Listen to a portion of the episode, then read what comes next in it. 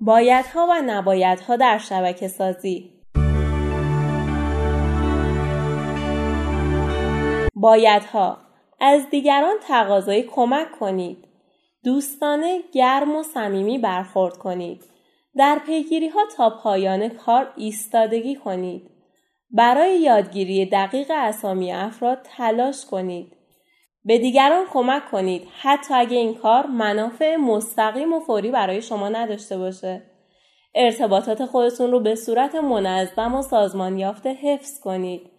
همیشه کارت ویزیت خودتون رو همراه داشته باشید. به عنوان فردی با ارتباطات خوب شناخته بشید. به عنوان یک منبع با ارزش برای دیگران. یا در کنار افراد آشنا ننشینید بلکه کنار افرادی که نمی‌شناسید بشینید. فعالیت شبکه سازی رو ادامه بدید حتی زمانی که فکر می‌کنید می‌تونید اون رو متوقف کنید.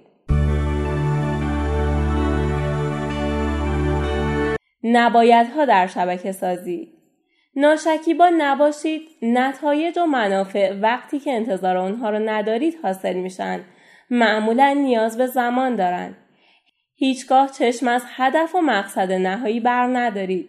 از دیگران انتظار زیادی نداشته باشید. برنامه کاریتون رو پنهان نکنید. به تفاوت ارزشها، باورها و فرهنگها بی توجه نباشید. پیگیری کامل را حتی هنگامی که حمایت و هدایت های لازم صورت می‌گیره تا پایان کار رها نکنید. تنها هنگام احتیاج با افراد تماس نگیرید. در ارتباطات خودتون به جای کیفیت دنبال کمیت نرید. سعی نکنید در کار شبکه طوری اقدام کنید که مناسب شخصیت شما نباشه. چطور یه ارتباط شبکه‌ای برنده برنده بسازیم؟ در اینجا پنج تا نکته کلیدی در مورد ارتباط شبکه سازی با شما در میون می‌ذارم. بازار هدفت رو بشناس. برای شناسایی بازار هدفی که می‌تونید با اونها ارتباط برقرار کنید وقت بذارید.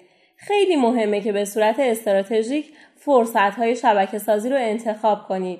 برای ارتباط و شبکه سازیتون برنامه ریزی کنید تا در جایی حضور پیدا کنید که یا به طور مستقیم به بازار هدف شما مربوط میشه یا افرادی اونجا هستن که می‌تونن شما رو به بازار هدفتون معرفی کنند.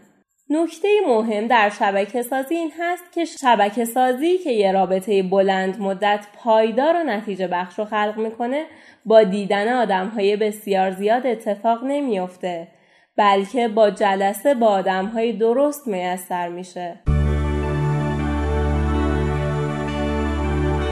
دقیقا بدونید که چه چیزی رو به یه رابطه کاری اضافه می‌کنید. وقتی می‌خواید شبکه سازی کنید این سوال رو از خودتون بپرسید که چرا مردم باید با من ارتباط برقرار کنند؟ شبکه سازی فقط این نیست که من چیزی کسب کنم.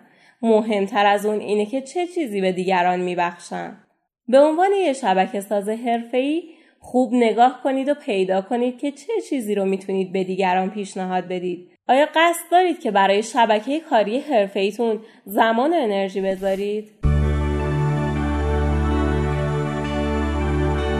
هدفتون از شبکه سازی چیه؟ به عنوان یکی از ابزارهای پیاده سازی marketing plan یا همون طرح بازاریابی باید بدونید که شبکه سازی دقیقا چه کمکی به شما می‌کنه. قانون طلایی ارتباطات امتیاز بدهید تا امتیاز بگیرید.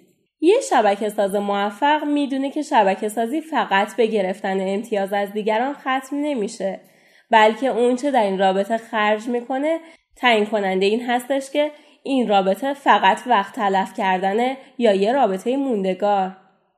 همه هدف شبکه سازی خلق رابطه موندگار و قابل اعتماده که طرفین رو درگیر این ارتباط می‌کنه. خیلی مهمه طرز فکری داشته باشید که به شما اجازه بده به همون اندازه‌ای که انتظار دارید از این رابطه سود ببرید به طرف مقابل هم سود برسونید. برای توسعه و نگهداری رابطه برنده برنده بدون وقفه پیگیری کنید. اگه قصد ندارید که رابطه هایی که برقرار کردید و پیگیری کنید همون بهتر که تو خونه بمونید و زمان خودتون و دیگران رو هدر ندید. کل هدف شبکه سازی این هستش که یه رابطه واقعی برنده برنده رو شکل بدیم. در هر رابطه خوبی مهم شناختن و اعتماد به طرف مقابله.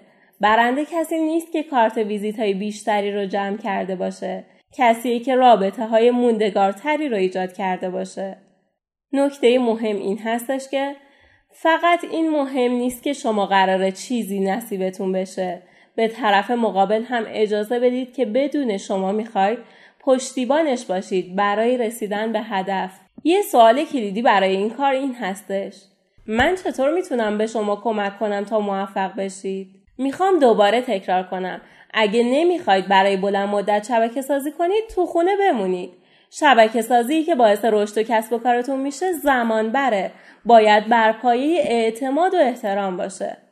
وقتتون رو برای شبکه سازی هدر ندید. مگر اینکه بخواید بر پایه ارتباطات کاری کار کنید.